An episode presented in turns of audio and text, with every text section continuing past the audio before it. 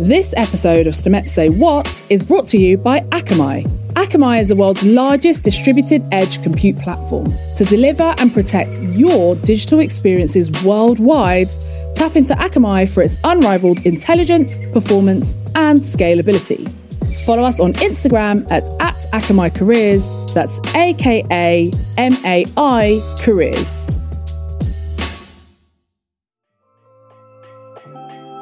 I'm Anne-Marie Imafidon, CEO and Head STEMette at STEMettes. And I'm Lauryn Mwale, and this is STEMettes Say What. In each episode, we'll meet a different expert to discuss what it's really like to break into the field of STEM and or STEAM. I asked myself, what, what is it that I actually want to do? There's no point in applying for, or I saw the point of view that I didn't want to waste my own time pursuing something that I wasn't really interested in. This week's guest is Test and Development Engineer at Ballard UK, Kim Everitt. We'll be discussing job applications, remote working, and the entry level job market. Kim, I have a very important question. I want to take you all the way back to the moment that you first discovered the magic of STEM. What was that like for you? Throughout school, I when we were first exposed to electronics and that kind of science applications, I really took to circuits and I really enjoyed creating PCBs. And within year 11, I'd created a money box that lit up when you put money in. It was really simple at the time, but I was super proud of it. I'd put a charity on it as well and to support children in need to really promote a message as well. So that's where I first discovered creating things, but also pushing the message that you want to, you know, share with others. So then I kind of explored, okay, so what is this all about? How can I do more of this? When we are talking about A levels, I just thought I want to do something that sounds clever.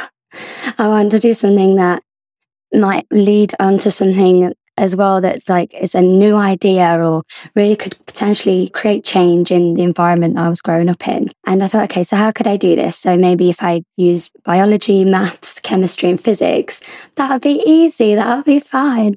Was not easy.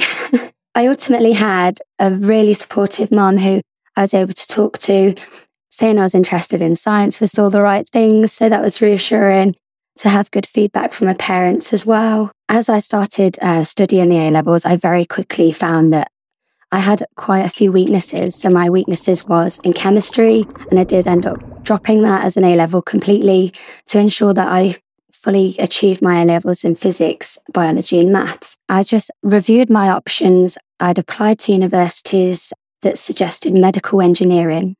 That's the course I actually originally applied for when I dropped down to three, I had to reevaluate my options and think, how can I still get to where I want to be? But with, with the reality that I'm facing, and this is where I found extended engineering courses with foundation years. And they have an alternative set of requirements, but they also have that first year to build yourself up, conquer those weaknesses. I had to dismiss all of my other options as through UCAS, it was an extra course. The thing I did was I just applied myself and you just really, I told myself, I want this. I want to grow. I want to leave home. I want to make new friends, build new relationships. And this applying myself will lead me to do this. Mechanics, um, A level, and never, I never really conquered it at that point, but it was the electronic side that got me through, that got me the pass, as that was the majority of the exam as well. That is a great story. I'm really happy that your mom was super, super supportive. And I also love the fact that you said you wanted to take smart sounding A levels because that was totally me at 16. But I, I went with like global perspectives as my smart sounding subject.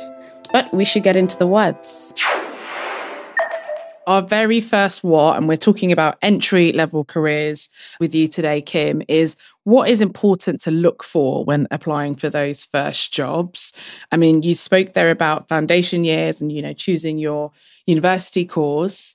Let's roll into kind of careers and getting started. You know, when someone is early career, when someone is looking for their first role or maybe looking for an apprenticeship, I guess, you know, what's important to look for when applying? Ultimately, I asked myself, what, what is it that I actually want to do? There's no point in applying for, or I saw the point of view that I didn't want to waste my own time pursuing something that I wasn't really interested in or that captured my interest. The alternative point of view is uh, some people just want the experience or to apply for everything and anything. So neither option is, is the wrong option. I would lead with what you're interested in. And then if that's not really coming forward to, any, to anything, then to just see what's out there and, and push yourself, break that boundary. And you might discover something new and something that you actually end up loving. When generating applications, it's very easy for someone to say, Oh, where's your experience? What experience do you have? And straight away, in my mind, I think of, okay, what have I done outside of school or outside of my social time? But actually, the projects that you work on within your studies, these can contribute to your experience. So if you have done a leadership course on LinkedIn, if you have carried out a home project in building or a certain structure, or even, you know, constructing something for the garden, all of these things, if you describe it well and you show what you've gained and showcase your achievements in your CV and what you've taken from it and learned from it, that can build your profile so that when you're applying to these places, you're not worried that your CV isn't very full or doesn't showcase you very well. And also, employers are saying, oh, okay, so they've done this, they've done this, okay, they've not got this experience, but look what they can bring. That's the perspective that I try to have when having applications and did have at the very start. When applying for an internship, I sent off about 50 applications. So it's very easy for me to say, apply for what like you like, because you end up applying for lots and lots of different opportunities. And having the feedback from interview is helpful, but it's not necessarily a given. So reviewing your CV as each interview process or as application goes is helpful too. Sometimes you have a specific CV for a specific role. However, I have sent off blanket CVs in the past. That's because I want to showcase what I can bring to the team and actually what's on paper on the job role they might be looking for additional skills uh, that the hiring manager hasn't thought of at the time of publishing the job description. Wow, I, I totally empathize with you. I sent out, I know this because I had an Excel. I sent out 53 applications before I started getting like responses. And then I, I was able to like calm down and say, okay, surely even five of the 53 is going to get back to me. You're right that it, maybe it's a numbers game. But, you know, generally speaking, for someone who thinks they know which kinds of roles they're interested in, do you have like an application technique that you'd recommend? The downside to having a technique is sometimes you know, lots of employers have variety of strategies with recruiting. Some have assessment centers, some have online tests. I kind of break down, okay, so what, what's the hiring process? And when I find that out, I research that hiring process. If it's an assessment center, I'll Google any key terms that I can think of to do with the employer and that assessment center. It's not cheating, it's being well informed and being able to prepare. Preparation is always key to success. And that's that's one thing that I kind of try to do with these applications is just prepare myself the most, do the background research.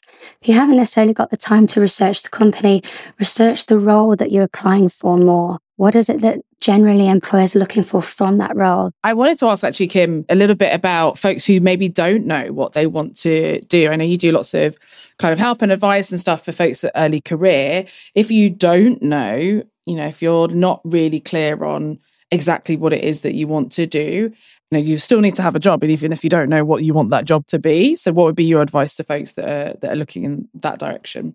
I think there's two points of view with this. So, if you really don't know what to do, you can ask yourself, what do you like to do daily? Do you find yourself designing Lego, you know, applications? Do you find yourself playing guitar? Do you find yourself searching things up about flights and planes? What is it that you're doing? And if it's not technical, is it building relationships with friends?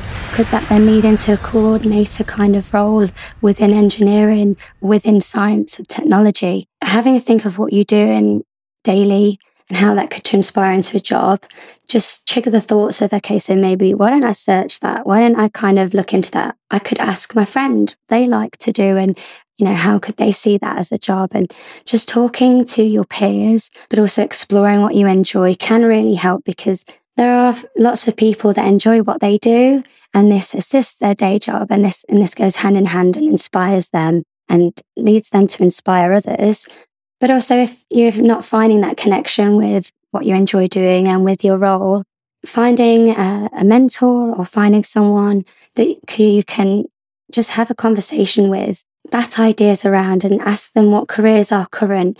What do you want to, you know, do the job for? Well, we all do the job to earn money um, or earn fulfillment or some kind of way. How can you achieve that? And if it's to earn money, you're never going to, it's never a bad question on how, how can you earn more money? We know that usually women only apply for jobs when they reach 100% of the criteria, but men apply when they hit about 60%.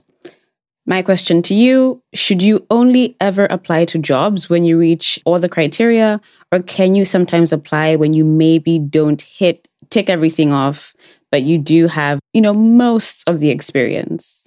I find the best thing to be is uh, your own cheerleader. Sometimes you really got to believe in yourself. And if you can't find that belief in yourself at the time, What's the harm in sending off an application, even if you don't meet requirements? There are so many filters now on recruitments. And if you haven't necessarily met those keywords, your CV might get through to that person. So applying th- through online uh, resources, I ask myself, why not? If you only meet, let's say, one of the criteria, and let's say it's a director role, you might want to reevaluate why you're applying, um, especially at entry level. Um, however, I know the role that I had gone for an interview at Aston Martin was regarded as a senior role, but I was fresh out of university at that time.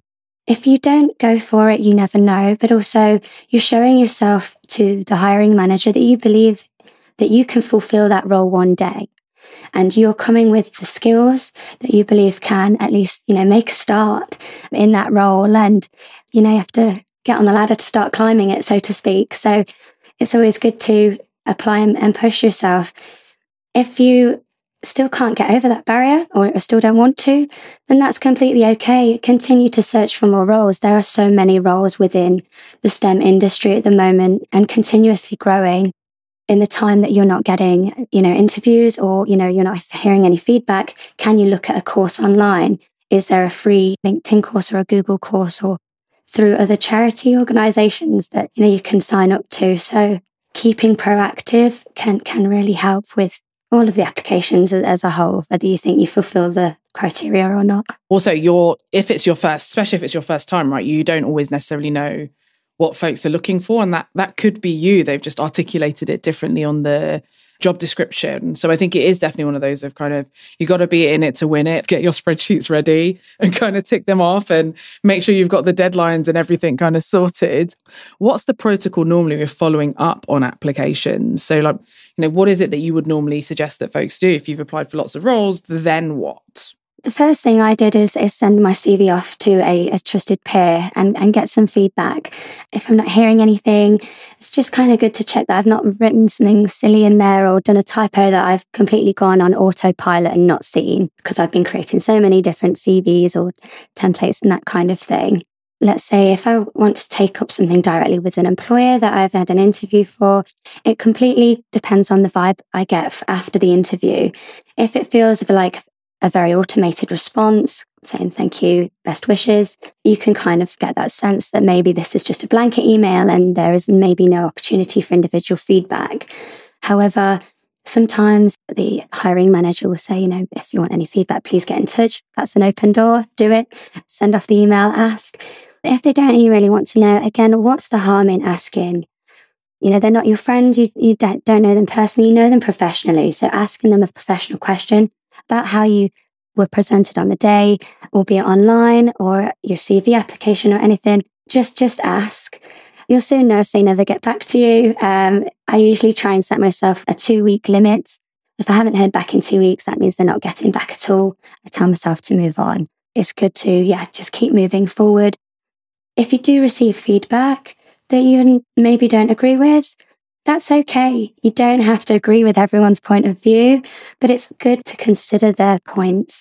Can you take it on board? If you're unsure of whether it's fair feedback, again, talk to peers, or maybe uh, you could always search on the uh, internet about the employer's interview techniques as well and have people had this experience too. Because if it was a really awful interview, you might not be the only one having that experience. And if it went really well, but they've not fed back to you, again, there might not be anything you're doing wrong. With hiring, it's really good to remember there's internal candidates sometimes, referred applications as well. And there's also, you know, recruiters battling it out, trying to get their candidate recruited. So it's not always you or anything that you did on the day. You know, if you can find out, any feedback is better than none. I hear what you're saying about like sometimes the referred candidates, and there are thousands and if not hundreds of thousands other people looking for jobs at the same time, and everyone is graduating. If you're, for example, looking for a grad job, and in all of that frenzy, you know, you might not always get replies and you might not always get yeses. And I remember the first, I think three rejections were absolutely heartbreaking. And then around rejection number 10, it was just like, okay, cool, chill. But do you have any advice to our listeners about how to stay positive in the face of job rejections? It's really easy to say, keep going. I find that having a distraction really helps. So, you know, gaming, talking to friends, finding maybe something else that I'm interested in. Say I've applied for a design role and I'm not getting anywhere with the design roles. Maybe I look at testing or a systems role.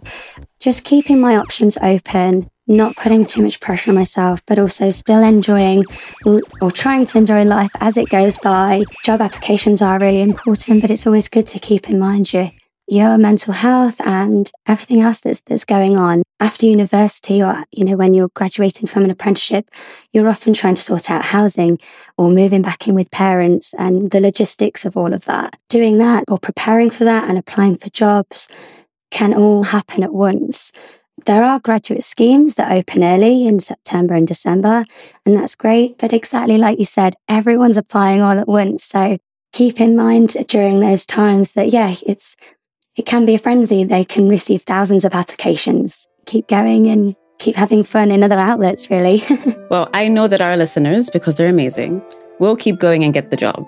They will secure that job. So, moving on to what number two what can you expect from your first job? And what is the shift from studying to full time employment like?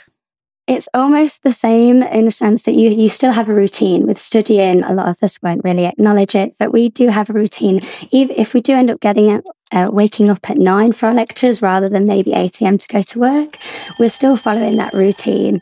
The shift is is learning the working culture and getting to know your new colleagues at university or during your studies. You've often had time or an extended period of time, three to five years, to get to know everyone. So you're putting yourself in an unfamiliar environment and brand new environment with your first role. That's the key shift. And also finding how you can impress without overworking. And that's the work life balance that I think I ended up really appreciating when I did start working because you'll have deliverables the same as assessments, but you might not have as long to do it, for example, or you might not get the opportunity to, to resit the assessment or redo it. I think when you first start that role, you maybe are not too sure on which to do first. Apply yourself, grow, prove yourself, get to know your manager first or your, or your team members, which, which to do first. And I think as long as you're doing one of them and settling in, trying to settle in at least, you can't go wrong. I love what you said about assignments at uni. You have some kind of control about man- managing your own workflow and application season. You know, the deadlines exist, but you can kind of figure out when and how you're going to write the cover letter and how many drafts you're going to send to your friends. But in the workplace, things have to be done just like to a certain cadence, to a certain deadline. Do you have any specific tips and tricks or even just like motivational hacks for people who do want to have work life balance, do want to set healthy boundaries, but also really want to impress? How should they think about classifying their work and getting through the transition?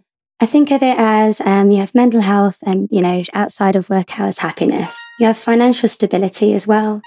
And you have work content. So it's like three, like a pie chart, all overlapping. And I see that as if all three are maintained and all three are satisfied, that's a good work balance. If I'm enjoying the content at work and fulfilling my work hours as standard, great. If um, I'm gaining financial stability from it, I can also stay motivated. That really helps.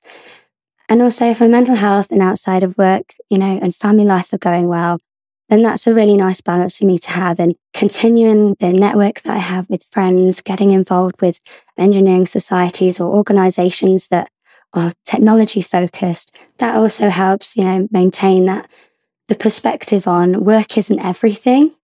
And I know what I want from, from this daily role and what I'm gaining from it. And then let's say the work content is, like you said, you're working too many hours and that's not going very well. That's the point where, you know, I, I evaluate, you know, where am I at? What's, what's going on? Is this too much? Is this short term or long term? Sometimes as engineers, we like to do it and we get carried away with it and we do work long hours because we're busy writing the code. We want our microcontroller to work. We want this test to go right. You know, one more try. Short term, that's great.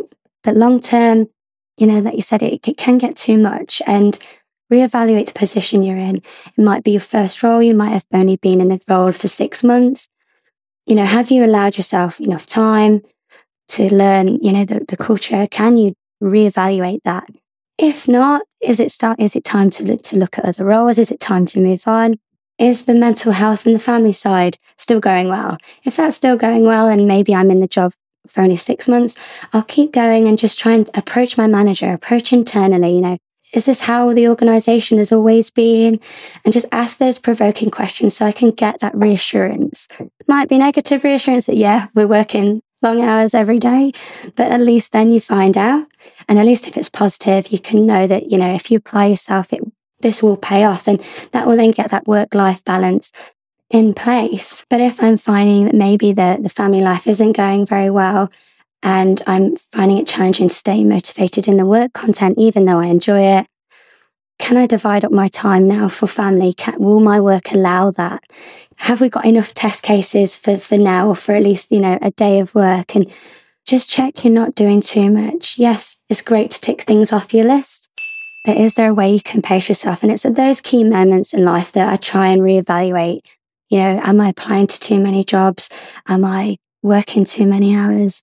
Just try to reevaluate and, and regulate yourself because you can grow resilience and we can all be resilient, but we all do have a point where so, so far we can go and it's time to reflect on ourselves and put ourselves first um, and put yourself first. I love that. I love that advice. And I, and I think it is important to have that as a habit that you establish early on in your career and in your first roles, that you're like, this is my balance, or this is what the balance is that I'm aiming for.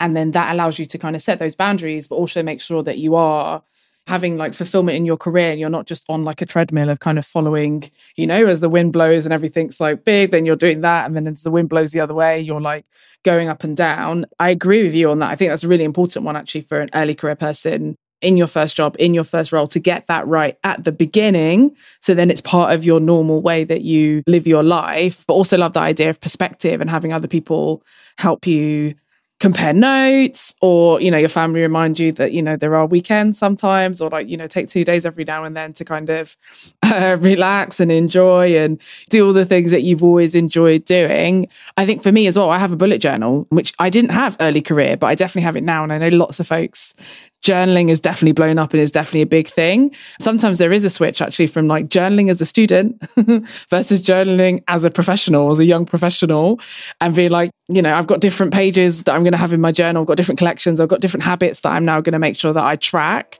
to ensure that you are doing that. And then every month or every quarter, you're like, okay, let's look back on what that was like. Let's look forward on what this will be like. And then so I can make sure I've like set myself up for success we are going to roll into the next what because it definitely kind of feeds into this idea of kind of what balance looks like and the things that are in your control and things that aren't in your control.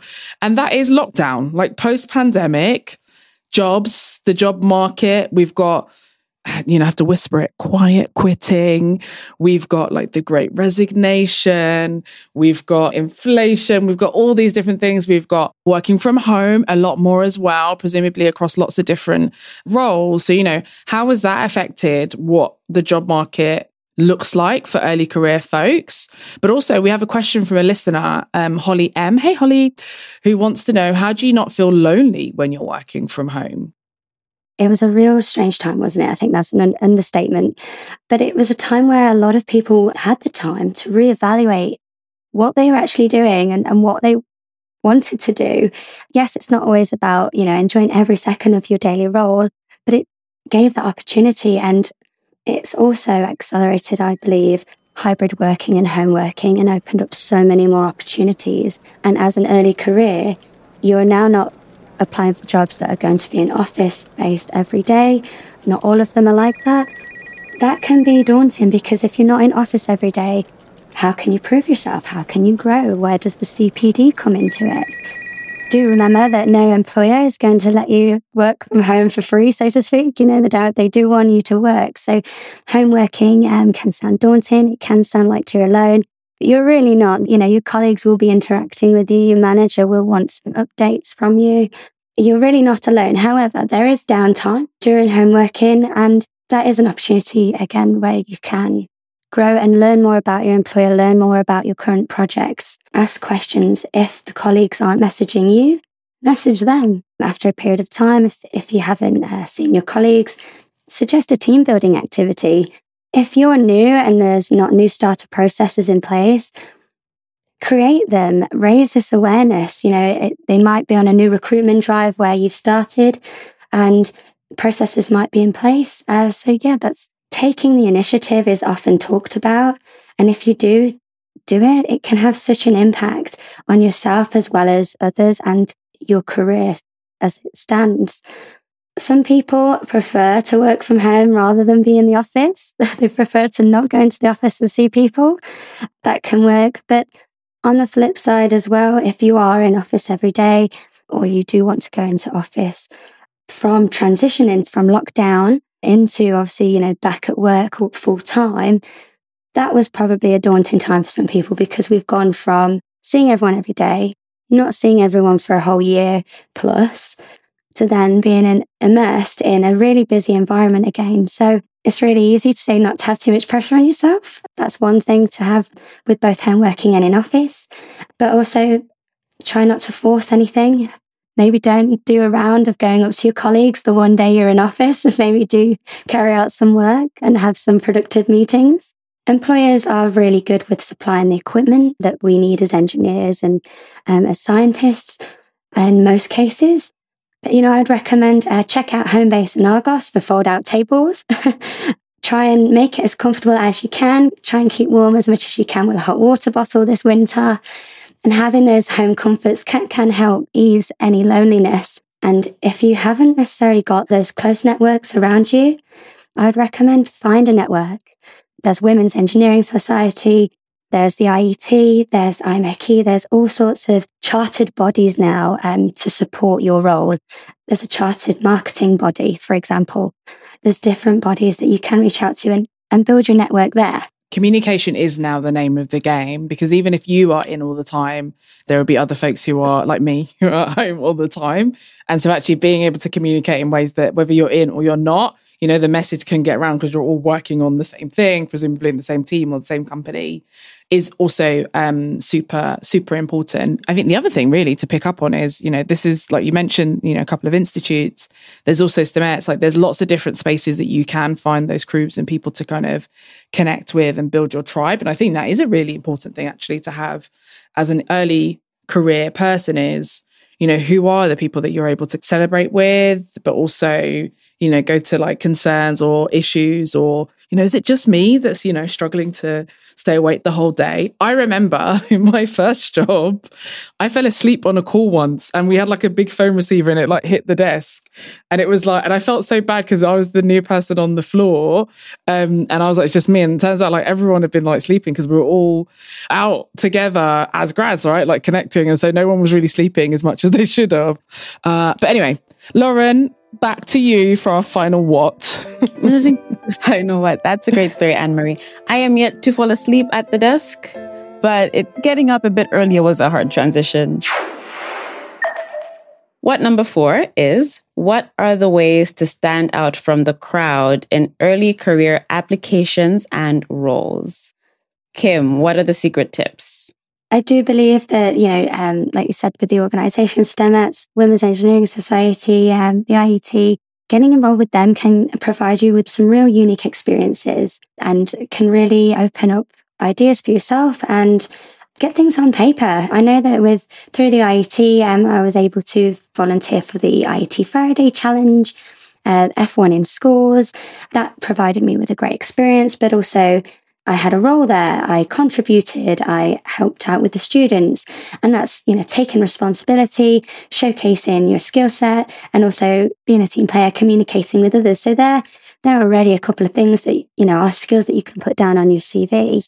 I also find that registering as a STEM ambassador kind of falls into the same league as what we just mentioned, but that can also provide opportunities to volunteer within schools, also speak as a a person with experience within your field, which again can show that you're taking the lead in something. And you may not be applying for a leadership role, but having that initiative to carry something forward um, could reassure a hiring manager because they're going to think, okay, so if there's an engineering problem, they'll at least let the manager know and take control of that situation.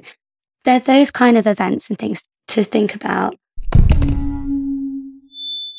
I really loved motorsport and I would try and find as many motorsports events as I could. And for example, at Autosport International, I took my CV round, even though it's kind of a place where you buy or showcase cars rather than try and scout for jobs. But I got some great feedback there and um, I did get an email back about a role. So, you know, it's, it's good to get creative um, with the job applications, but also know that these there's fun things associated with science and technology and engineering. There's events, there's there's the Formula One races, and if you don't have Formula One tickets, which are very hard to come by, there's alternative races um, as well. There's theme days. There's like American Speed Fest at Brands Hatch annually, um, which is is really fun, and that can give you the experience in that realm um, and inspire you on what to put as well on your CV because your employer might not want your communication skills, your your Excel skills, your your coding language skills. They probably want to know your person as well.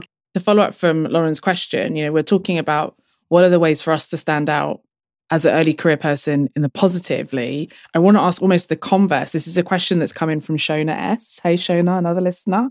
And she wants to know how do you spot red flags from a company that you're applying for? What are things that stand out in the wrong way? When looking at um, which companies you should apply for, sometimes it's very easy to go on recruitment websites and just, it's known as kind of like the job application lottery. Just apply, apply, apply to everything that you can see. But it is important to, to, to look behind the ethos, especially early career, because most of the time, early career, you're enthusiastic to learn, you're like a sponge and you just want to absorb every information that you can. So ensuring that the company ethos is in line with what you believe in or where you stand is a good thing to do and it can only aid you aid your development as you know as an engineer as a professional as a whole. A few things to look for is you know do they have um, a diversity and inclusion and equity team? Do they have events going on? Are they sharing you know current messages that you believe in regardless of topics? Um, is that in line with you? Because if they're not sharing these you have different ways of looking at it is that an opportunity for you to bring that in and to push that and to bring any knowledge and any kind of background that you have in, let's say, diversity and inclusion? Can you bring that and your experience and be the change you wish to see? Or do they have it existing and can you be part of that team and can you help be part of the, their campaigns and move that forward with the modern world that we live in now and the real world? With both of those kind of perspectives, being the change that you wish to see can be a real task. It's very, very hard sometimes. So if the red flags that you're getting and the requirements that you want a company to fulfill aren't there, it is best to move on. It's best to not apply. There's uh, websites that are really helpful, like Glassdoor, that are set up for this to give employees a heads up because the power in hiring shouldn't all be with the employer. Employees should have a good, clear direction of what role they're going into and what kind of company that they're going to be involved with.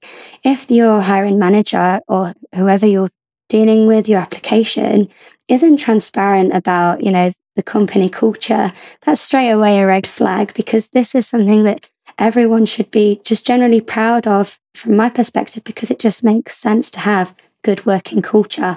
Glassdoor is definitely a great, a great website that I too pop into and read everyone's comments. Like it is important to work for companies that, as far as possible, represent your values.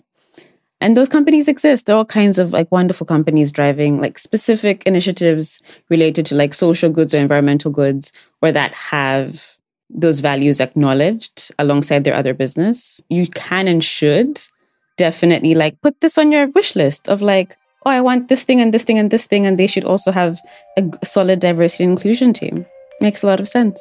Sounds good. And I think coming in with that knowledge is also fantastic. So that brings us to the end of the episode. Thank you very much for today, Kim, for giving us all of your early career insights, knowledge, and thoughts. And um, where can our listeners find out more about you and the work that you are doing?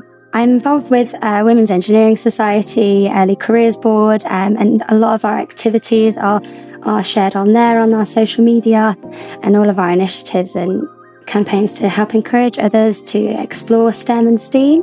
You can reach me um, as Kimmy Everitt um, on Instagram and Twitter. Thank you so much.